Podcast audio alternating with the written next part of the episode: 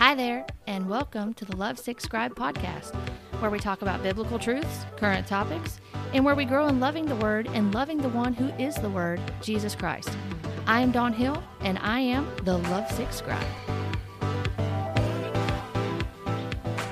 It's a few days late, but I wanted to discuss today what some acknowledge about this past Sunday, which is known by many as Pentecost Sunday.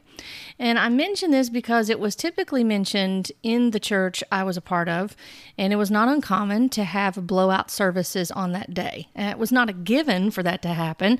However, it was not uncommon. And I can recall hearing about Acts 2 not only on Pentecost Sunday, but on other in other services, I remember hearing about Acts 2, and there was an emphasis on the baptism of the Holy Spirit. But the understanding was is that this was the, the birth of the baptism of the Holy Spirit, if you will, and that the birth of the private prayer language.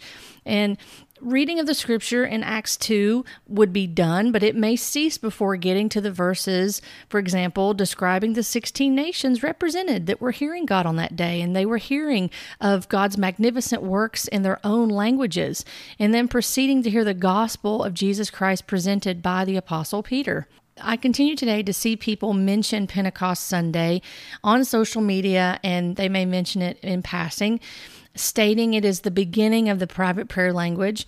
And it almost seems like a badge of honor. Uh, maybe that's a good way to put it a badge of honor or proof of a higher spirituality for those that acknowledge Pentecost Sunday. And I've even heard people talk about that we need another Pentecost to happen, that there's so many issues in the church, which the church is full of human beings that with it we are living in the dispensation of grace uh, grace not to perpetuate sin, but to realize our need for the Savior, that He's ever interceding for us at the right hand of the Father, and that we are in this dispensation.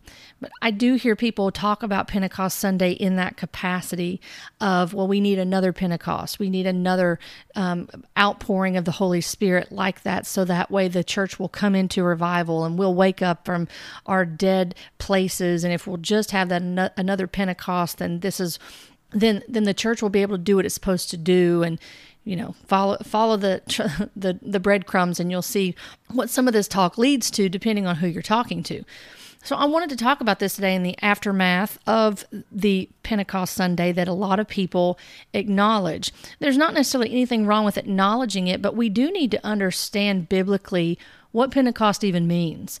And I would dare say, like myself, before I understood the, the meaning of Pentecost and the historical background to it and even the biblical background to it, I would dare say that there's a lot of people that don't even know what that means. When they think of Pentecost, they immediately think of Acts 2.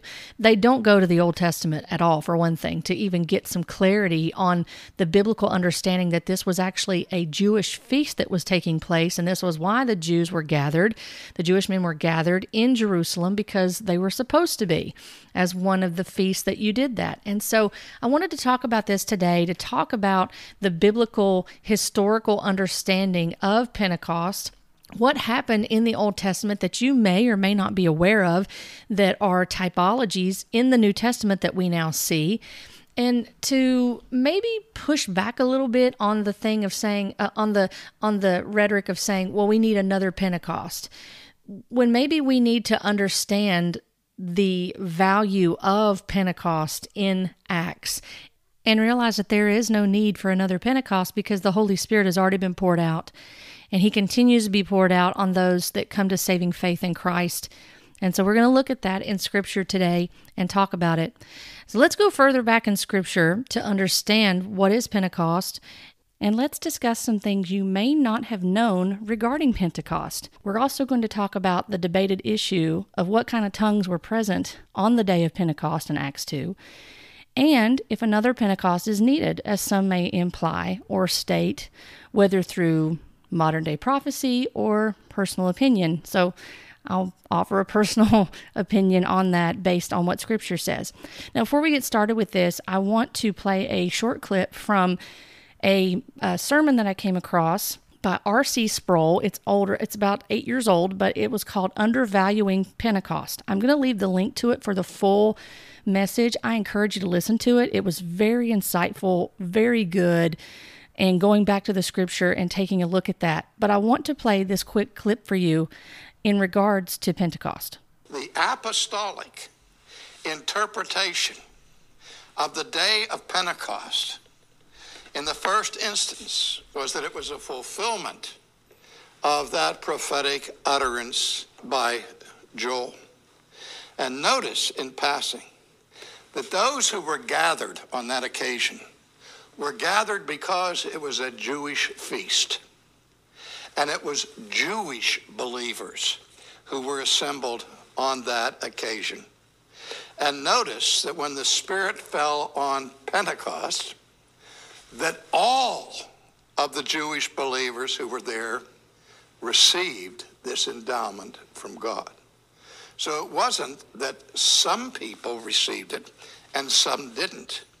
There was no question of haves and have not among the Jewish believers. Now, I will say at this point that the Pentecost fell upon people who had been believers and now are receiving the baptism of the Holy Ghost. And so you can see how some of our Pentecostal friends would draw from this text the idea that it's normal to believe first and then receive the baptism of the Holy Ghost. Unless we understand that Pentecost has a special significance in redemptive history. This is not a description of what takes place normally in everybody's life throughout the ages, but it is a description of an event that was of momentous importance in redemptive history, where God pours out his Spirit upon the whole church in fulfillment of the prophecy of Joel. So, before I even get started on this too, I wanted to play this this clip. And again, I encourage you to listen to the entire message from R.C. Sproul. It was very helpful, very insightful, and it's not an attack on charismatics, Pentecostals, anything like that. It's to try to help put things in perspective from a biblical standpoint and to see what the Bible has to say about Pentecost and not just focusing on acts and creating doctrine around just that one incident, historical incident in Acts, and trying to create teaching out of that that really doesn't fully agree with the passage. But it's going back to what Scripture has to say in its entirety and tracing it even back to the Old Testament to see what Pentecost was. Now, Pentecost is one of the Jewish feasts that's called the Feast of Weeks. Some of you may be familiar with that, some may not. But this was actually a Jewish feast that was being celebrated during that time, and it's also called the Feast of Weeks. This feast is a celebration essentially of God's provision during the wheat harvest. This was when they would do the barley harvest. And in order to get a, a better understanding of this, we have to go back to the Old Testament really far back, back to Leviticus. So we're going to look at Leviticus chapter 23. And this chapter is talking about the feast. So we're going to begin in verse 15 of Leviticus 23. It says, You shall count seven full weeks from the day after the Sabbath, from the day that you brought the sheaf of the wave offering. You shall count fifty days to the day after the seventh Sabbath. Then you shall present a grain offering of new grain to the Lord. You shall bring from your dwelling places two loaves of bread to be waved, made of two tenths of an ephah. They shall be made of fine flour, and they shall be baked with leaven, as first fruits to the Lord. Now we'll stop there, and uh, but I encourage you to read the full chapter that goes through verse 22, dealing with the feast of weeks. But we can see here what is being established. This feast was a celebration again of God's provision during the wheat harvest, as we can see here. And what you're going to notice, which is interesting, and we'll come back to this later, but you're going to see that there are two loaves of bread to be waved, and they're made of two tenths of an ephah, they're made of fine flour, and they're baked with leaven as first fruits to the Lord, that I read in verse 17. And some people have. Um, specific beliefs about this based on the Jewish tradition. The feasts actually hold historical points as points of remembrance. For example, the remembrance of the Passover for the Jewish people is is remembering the slaying of the Passover lamb before before the Israelites left Egypt. It was to protect them against the uh, angel of death that was coming through and that would plague the Egyptians. Well, it's the same thing in this particular feast, in the Feast of Weeks. For the Jewish people, this feast was a remembrance of the giving of the law at Mount Sinai. I want to read to you from a book that I've had on my Kindle for a number of years. It talks about the Jewish feasts and it shares some insight that this author had received from rabbis and other writings. Uh, the, the Midrash, for example, that's a Jewish document. On the first Pentecost, parentheses week, signs and wonders accompanied the giving of the Torah at Mount Sinai. Smoke, fire, and clouds were on the mountain. The mountain trembled, and the blast of a shofar sounded louder and louder. The voice of God was audibly heard by the entire nation. The Midrash, a collection of Jewish oral traditions of the things that happened in history, comments on Exodus 20, verse 18, about flames of fire at Sinai. On the occasion of the giving of the Torah, the children of Israel not only heard the Lord's voice, but actually saw the sound waves as they emerged from the Lord's mouth. They visualized them as a fiery substance. Each commandment that left the Lord's mouth traveled around the entire camp and then came back to every Jew individually, and all the people witnessed the thunderings. Note that it did not say the thunder, but the thunderings. Rabbi Johanan said that God's voice, as it was uttered, split up into 70 voices in 70 languages so that all the nations should understand. There are many scholars that actually link up the timing of what the law given on Mount Sinai to Moses was actually on Pentecost. If you count it out and look at what the first Passover was coming out of Egypt and look at the days lining up, many people make that distinction that this was not only pertaining to the feast at Pentecost, but there's also a correlation that the Jewish people would recognize that on Pentecost there was also the giving of the law at Mount Sinai. And so we see this recorded here in this book, which, by the way, the name of this book is Unlocking the Secrets of the Feasts, the Prophecies, and the Feasts of Leviticus it's definitely been an interesting book to read. So if you're wanting to learn a little bit more about the feast or um, have some a little bit more understanding about that, then I would encourage you or suggest that you might want to check this book out. I was curious about it years ago, and so I started reading up on some of this, and it was very interesting to see the correlations here with the Old Testament and the New Testament in in the the areas of the feast. But in the same chapter of this, the author quotes another person talking about in the Midrash saying, God came down from the heavens and stepped onto the top of Mount Sinai. There was wind, lightning, thunder, fire, smoke, and there was the very loud sound of a ram's horn trumpet blowing. And apparently the entire camp audibly heard the voice of God speaking the Ten Commandments. It says in Exodus 19:16, So it came about on the third day when it was morning that there were thunder and lightning flashes and a thick cloud upon the mountain and a very loud trumpet sound, so that all the people who were in the camp trembled. The parallels are quite fascinating when we read in Acts 2 2 through 6.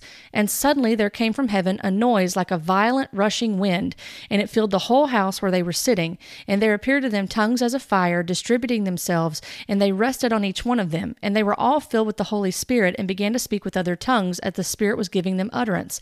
Now there were Jews living in Jerusalem, devout men from every nation under heaven. And when this sound occurred, the multitude came together and were bewildered, because they were each one hearing them speak in his own language. So, again, we know that the Midrash is not scripture and that we can't prove everything, as this author states, that the Midrash says happened. Either way, you're going to see that there is a connection here with the Feast of the Weeks in the Old Testament and the Feast of Pentecost or weeks in the New Testament. That's the point of making that understanding that that parallel. And there's also another neat parallel that you'll see, for example, in Acts 32 28. And we see there, for example, that the sons of Levi did according to the word of Moses, and that day 3,000 men of the people fell. And that was when Moses had come down and he had found them worshiping the golden calf. This was the judgment placed upon the people, and the sons of Levi did this according to the word of Moses. And so 3,000 people were killed that day because of their, their idolatry and their sin against God. However, the parallel that we see in Acts 2.41 is after Peter preaches the first sermon and the the church is established or born, if you will, on the day of Pentecost because of the outpouring of the Holy Spirit, we see that 3,000 souls came to saving faith in Christ. So, this is another encouragement. Be sure that you're not just reading the, the New Testament, but read Old and New Testament, and you're going to see the parallels, the typology, and you're also going to see vast amounts of the Old Testament being referenced in the New Testament. So, this is something to pay attention to so that we can have a better understanding. So, when we talk about uh, the Feast of Weeks or Pentecost, we are essentially talking about what the what the Jews, what the Jewish people acknowledge was the giving of the law, and it's also the giving of the Spirit. And we can see this in other areas of the Old Testament, such as in Numbers. And um, R.C. Sproul talks about this in his sermon. So, again, I refer you to that. But when we see this in Acts, we can see the giving of the Spirit and the things that we've discussed. And that's why it's so important that we understand what's going on in Scripture and not just turn that one particular day into something that needs to be repeated over and over and over again because we need to understand that that was a one-time event but the holy spirit is continuing to to outpour as was fulfilled in Joel is what Sproul was saying that we continue to see this even today that those that are coming into the kingdom of God, they are being baptized in the Holy Spirit. They're being regenerated by the Holy Spirit. And being baptized in the Holy Spirit means that you're being empowered.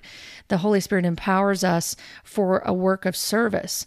And so we see this empowerment by the Holy Spirit brought and established the church age. That's what happened on the day of Pentecost in Acts 2. This was the inauguration, if you will, of the church age. And this is continuing on right now. The church is still in the earth the church age is continuing. And so, with that, there is the continual outpouring of the Holy Spirit. Now, we can see the promise of this coming, for example, in John 14. Jesus himself told his disciples in John 14, beginning in verse 15, If you love me, you will keep my commandments, and I will ask the Father, and he will give you another helper to be with you forever, even the Spirit of truth, whom the world cannot receive, because it neither sees him nor knows him. You know him, for he dwells with you and will be in you. So Jesus promises to send his disciples the Holy Spirit. We also see the event in Acts 2 fulfilled Joel 2, as we've talked about. And as I've already said, the event in Acts 2 fulfilled Joel 2, extending on to those who would believe in Christ and be empowered to proclaim the good news. And even when we consider Acts uh, chapter 1, verse 8, it's really fascinating when you think about it. The disciples that were there um, on the day of Pentecost, they were fulfilling what Jesus told them in Acts 1 8. He said, You will receive power when the Holy Spirit has come upon you, and you will be my witnesses in Jerusalem and all Judea and Samaria and to the end of the earth. And we see this as we go through Acts that in those days, even the scholars point to the fact that in that time the ends of the earth pointed to Rome, pointed to the, the Gentile area. And so we also know too that the ends of the earth it applies today from what we understand because we know that the that um, the inhabitation of earth is far more vast than what was even in the first century AD. So when we look at this, we see that in their time, the ends of the earth pointed to even to Rome, to the Gentiles. And every time you read in Scripture, when there was persecution that was coming, what do you usually see that's following that in Acts? It says that the church grew, it increased. So even in the midst of persecution and that darkness that's, that that the trials and suffering that surrounded that, you see an increase coming, the outpouring of the Holy Spirit continuing in the church age to grow the church, to grow the body of Christ. And so these believers are fulfilling what Jesus told them they would do. You will receive power when the Holy Spirit comes upon you, and you will be my witnesses. What were they doing? They were proclaiming the gospel of Jesus Christ.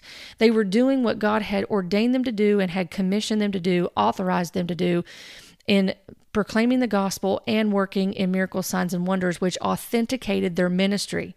That was very different than the super apostles, for example, that you see in 2 Corinthians 12, 11 and 12, that, that Paul is admonishing because he is correcting them and even rebuking them and warning the people against them because their ministry, quote unquote ministry, was not validated. It was not authenticated.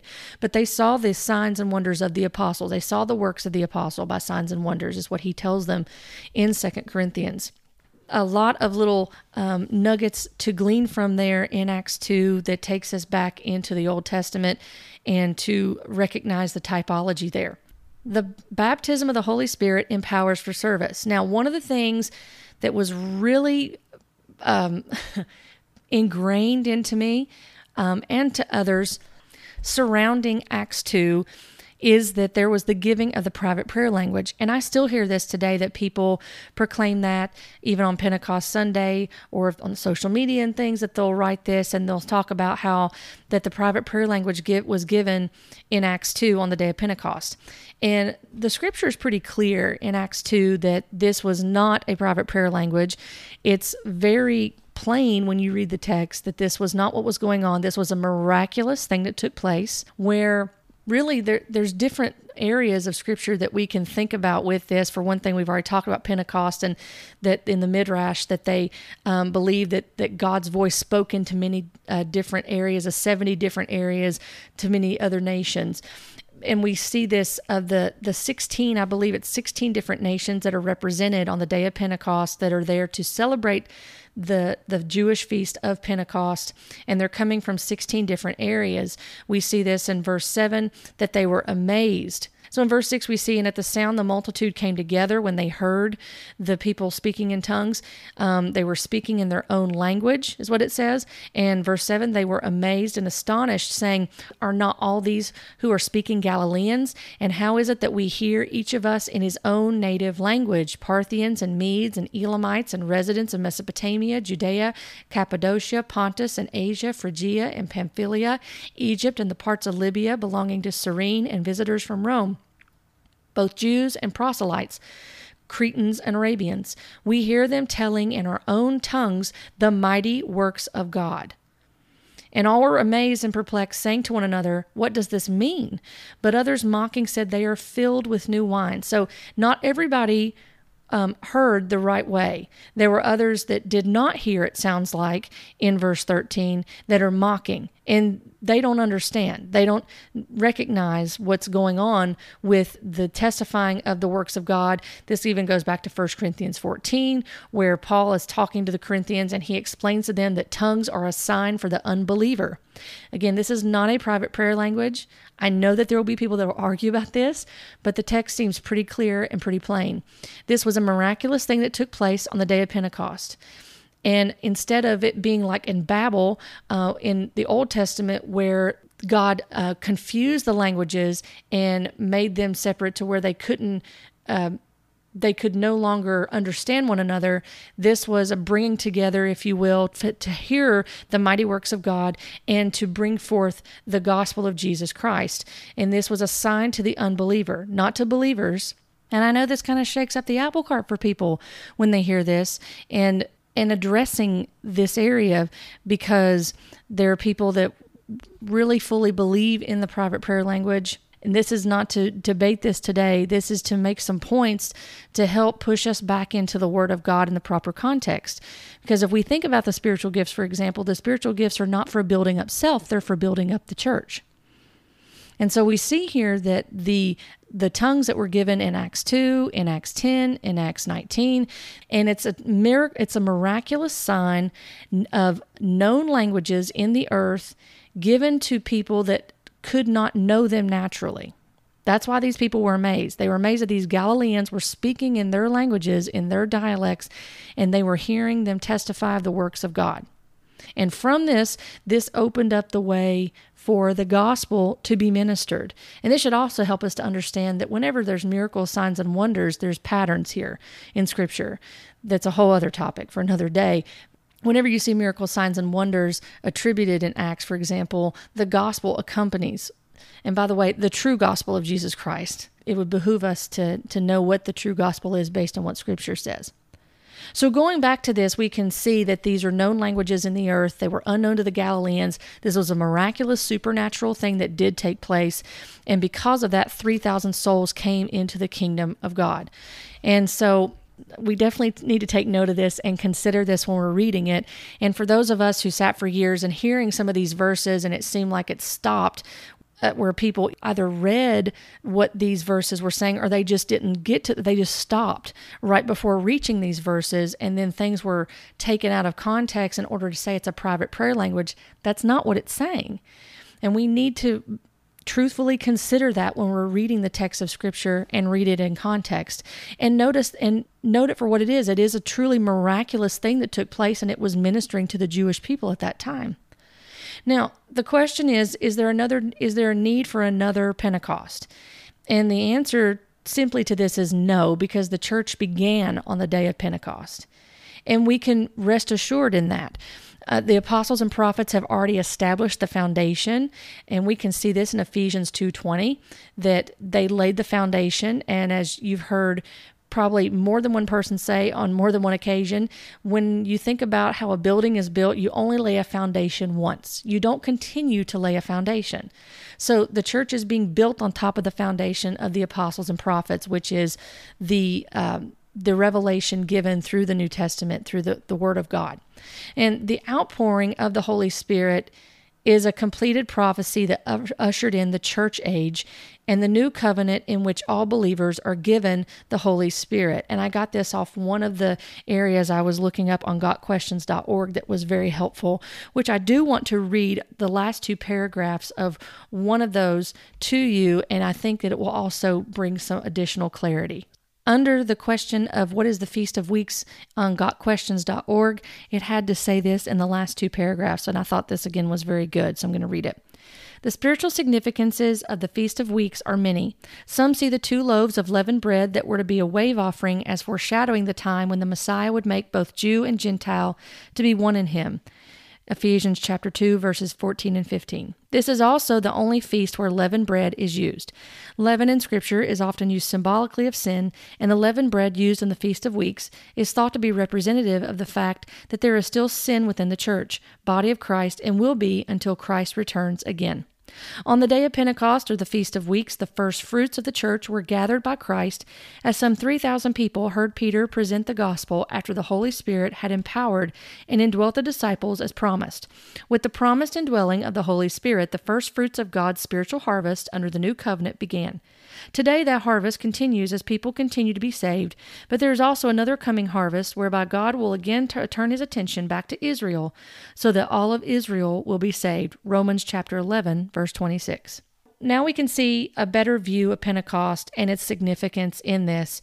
And we've talked about the different areas as far as what the tongues were, the the feast itself, what it represented, the typology that we can see. I'm sure that there's far more detail that we could go into, but this just kind of helps you skim the surface, and this also helps to maybe um, incite some interest in you to continue to further your study your study of the scriptures and to dig deeper into the word and to get excited about Bible study and about reading the word because this is again part of our fellowship and intimacy with Christ is understanding his word so that we draw closer to him and that we're glorifying him in all that we do in word and deed. And we can't fully do that with understanding his word. And it's really it's it's exciting. It's and it's very interesting to read some of these things. And it's almost like putting a puzzle together. And when you start to see what's going on in the old testament and it's revealed in the New Testament, it really gives you a greater love and appreciation for the Word of God. So I hope that this podcast has been helpful to you. If you've never uh, focused on Pentecost Sunday or been a part of people mentioning that, there's nothing wrong with mentioning that, but we just need to understand the proper context of it and not make it something that it's not, or as in the sermon I hope that you'll listen to that I post with R.C. Sproul, he talks about that his concern with people that put such an emphasis on Pentecost that they are they have a low view of it. And that may very well be what's going on uh, with some of this is that there's such a low view of it and, and an improper understanding. And I, for one, was one of those people that had an, a, a low view, I would say, because of my lack of understanding. And so now having a better understanding and continuing in that understanding, continue to gain more understanding of it, I see now the great significance in that. And that significance is not lost. It has not lost its power from the day that the Holy Spirit came in the outpouring and to empower for a work of service. And I would also encourage you to, even doing a, a, a study, a, a study on the, the Greek words that are used for filled in the Holy Spirit in the book of Acts and in even the Ephesians, I've done this too and looked at that, is that that word that's used in Acts for filled is not the same as it is in Ephesians when it's used in Acts, and it's you can see this repetitively through Acts when it's used for filled with the Spirit. This is a, a word that's used in such a way that it means a for a single event for a personal work of service. That the Holy Spirit is empowering that individual, Peter, Paul, whoever is being addressed there for a work of service for the Lord. Whereas in Ephesians 5, you see that the filled is a continual process, continual progression into spiritual maturity of being filled with the Spirit. So, just something to think about there and continuing your study. But I want this to help you to to give you an even deeper love for the Word of God, to search the Scriptures yourself, to be a good Berean. And um, as always, I enjoy being on here with you. I look forward to our next time on here as we continue to grow in the Word and to test things against Scripture and to be good Bereans. Be blessed today by this Word. Thank you for joining me on this podcast. If you would like to connect with me, you can find me on Facebook and on Instagram at Lovesickscribe. And if you enjoy reading, feel free to hop on over to lovesickscribe.com and subscribe to my blog. I've enjoyed being with you today, and I look forward to our next time together as we talk about biblical truths, current topics, and we continue to grow together in loving the Word and loving the one who is the Word, Jesus Christ. Blessings to you.